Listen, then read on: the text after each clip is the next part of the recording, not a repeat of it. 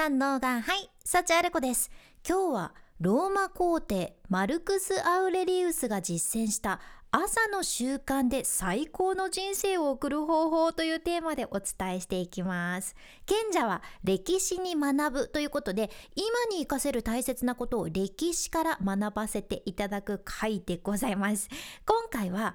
だいじゅうろくだいローマ皇帝マルクス・アウレリウスにフォーカスです。歴史の授業でもね、習ったあのアウレリウスなんやけど、結構かわいいくるくるパーマがかかった髪の毛にもじゃもじゃっとね、ひげも生やしてらっしゃるイメージのお方でございますこのアウレリウスはね、ローマ皇帝でもあったんやけど、哲学の方でもね、しっかり貢献されとって、歴史上ね、哲学の分野でもかなり高く評価されてるの、すんごい方じゃね。で、アウレリウスはストア派と言われる方の哲学者で、そのストア主義っていうのがね、個人の倫理観とか、その自己改善、言うなら自分をより良くするための自分磨きですかねそういったのを重視する哲学なんですよ。で、彼の言葉でね、善人とはどうあるべきかを議論することなんかに時間を浪費するなよ、もう善人になっちゃえよっていうのもあるっちゃけど善人とはどうあるべきか議論するのもったいない、もうそんなこと考えるなら善人になっちゃえよっていう話で、自分磨き系の哲学なの伝わりますかもうね、悩みたくないなら自分を改善したらいいじゃん、自分磨いたらいいじゃんっていう感じかなで、アウレリウスは現代で言うと、まあ、意識高い系って言われる感じなのかもしれんけど、彼はね、本当に心から毎日一日一日が自分の人生を後悔しないように精一杯生きるための大チャンスだよねっていう風に信じてらっしゃって、人生の短さというのもあらかじめ分かった上でね、みんな一瞬一瞬最大限に活用してこうね、楽しんでこうねって勧められてた人なんですよということで、今日はそんなアウレリウスがね、実践されていたモーニングルーティーン、毎日を最高の一日にするためのアウレリウスの朝習慣を紹介していきます。あ、あの安心してください。なんかね、ココナッツオイルで作るアボカドのおしゃれなトーストとか、いや、そんなに毎朝果物とか野菜たくさん使って作れないよっていうようなおしゃれなグリーンスムージーとかそういったのは出てきませんので大丈夫です。今日からあなたもすぐ取り入れられるものばっかりやけん、よかったら参考にされてみてください。早速一つ目のモーニングルーティーン、一つ目は人生に感謝するなんてアウレリウスらしいモーニングルーティンなんでしょうか。人生に感謝します。彼がね、朝の習慣としてまずやるやっていたっていうことが、自分の人生でありがたいなって思うことに感謝すること、これやったそうちゃん。アウレリウスは自分が何に感謝してるのかというのを振り返る時間を持つことがね、これが人生を前向きに捉えることにつながるって信じてらっしゃって、いや、本当に本当に人生ってあっという間だから、一瞬一瞬、いや、本当に大切にした方がいいよって全力で伝えてらっしゃったわけですよ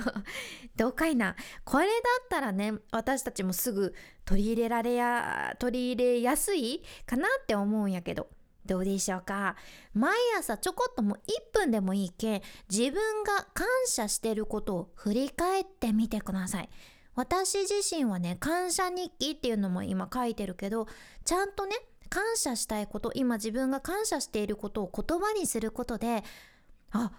そういえばお布団でゆっくり眠ることができたっていうのも、これ当たり前じゃなくって感謝だなとか、あ、そういえばこういった出来事が昨日あって感謝だったなとかってね、いろいろ見つかってくるものじゃん。なので、一日をポジティブにスタートできるおすすめルーティンが最初のいっこめです。で、次、ふたつめ。ネガティブビジュアライゼーションです。ネガティブビジュアライゼーションっていうのはね、自分の中で最悪のシナリオを想像してそれに対する心の準備をするっていうものっちゃけど、もうさアウレリウスの朝想像したらえ心忙しくないって思いません？さっきまでね、いや感謝だな、いやほんとこういったことには感謝ですね、恵まれてますねとかって思ってたら、もう次はね、いや今日の最悪のシナリオはこうなるでしょうな、いや最悪ですなーって言って忙しいでもねアウレリウスはちゃんとそういった最悪の事態に備えておくことで、何か本当に問題が起こってもネガティブな感情に負けることなく淡々と過ごせるっていう風に考えてらっしゃって、これはね私もわかるなって思ったじゃん朝の習慣として取り入れたことは私もないけど、例えばさ仕事先でもうめちゃくちゃ機嫌悪い人がいて、いや最悪のコミュニケーション取ることになるだろうなとか、仕事に行く前にねある程度想定して心の準備をあらかじめしておくと、本当にその最悪な状況がね目の前で起こったとしても、やっぱりかっていう感じになって、うんまあまあ想定内ですっていう感じでね淡々と過ごせたり、もうね自分の心が楽になったりするじゃん本当に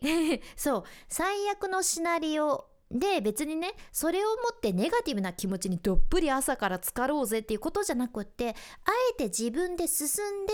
ネガティブなものへの心の準備っていうのをしておくと、何が起こってもねその時その時でうまく対処できて、自分の不安とかストレスを軽くすることができるじゃん。いやこれはねやってて損はないかなと思うので、よかったらお試しください。ではみっつめ、自発的に困難を乗り越えるという習慣ですどんなモーニングルーティーンって思われたかもしれんけど、いやアウレリウスねもしかしたらド M やったんかな、いや分からんけど可能性はありますよねとにかく彼は自分で意図的に困難を作って、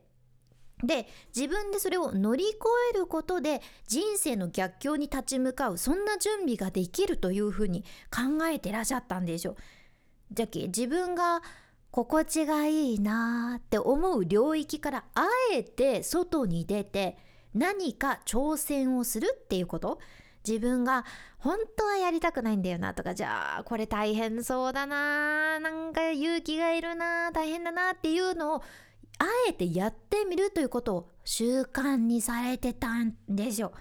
でこれ聞いた時にね私は夫を思い出したんやけど、夫がね最近起きたら冷たいシャワーを浴びるのを習慣にしていてそのね朝一で一番嫌なことをやる、その冷たいシャワーを浴びるっていう、冬にね冷たいシャワーを浴びるっていうその一番嫌なことを実践することで、逆にその他の作業が楽に感じるけん一日やる気アップにつながるって言うとるちゃんうーん、まあ、隣で見てて正直ねそんなに冷水シャワーの効果を私はあまり感じてないというか、まあ、本人はね感じてるかもしれんけどそうかなって思って見てるんやけどまあでもね確かに冷水シャワーを浴びて浴室から出てきた夫を見ると、なんかねこう目がいっちゃってるというか、なんか目がバキバキになってるのはこっちにも伝わってくるんよね。はって、うんまあ、実際冷水シャワー浴びるとアドレナリンとかドーパミンが出るらしいけんそれかなって思うけど、うん、でもね別に冷水シャワーじゃなくても何でもいいじゃん。私で言うとね、いやほんと思ったんやけどさ、私にとっての一番の困難がね、極寒の古民家の朝お布団から出るっていうのがめちゃくちゃ困難になってまして勇気出して「えー、えいやー!」って言ってお布団出て猛ダッシュでストーブをつけに行って猛ダッシュでお布団に戻るっていうことをしておりますそうあったかくなるまでまたお布団に戻るっちゃけど、確かに最初このストーブをもう頑張ってつけに行くっていうことさえクリアしたらね、いろいろ順調に進められるけん引き続き「えいや!」っていう気持ちでストーブをつけに行こうと思っております。では最後よっつめのモーニングルーティーン、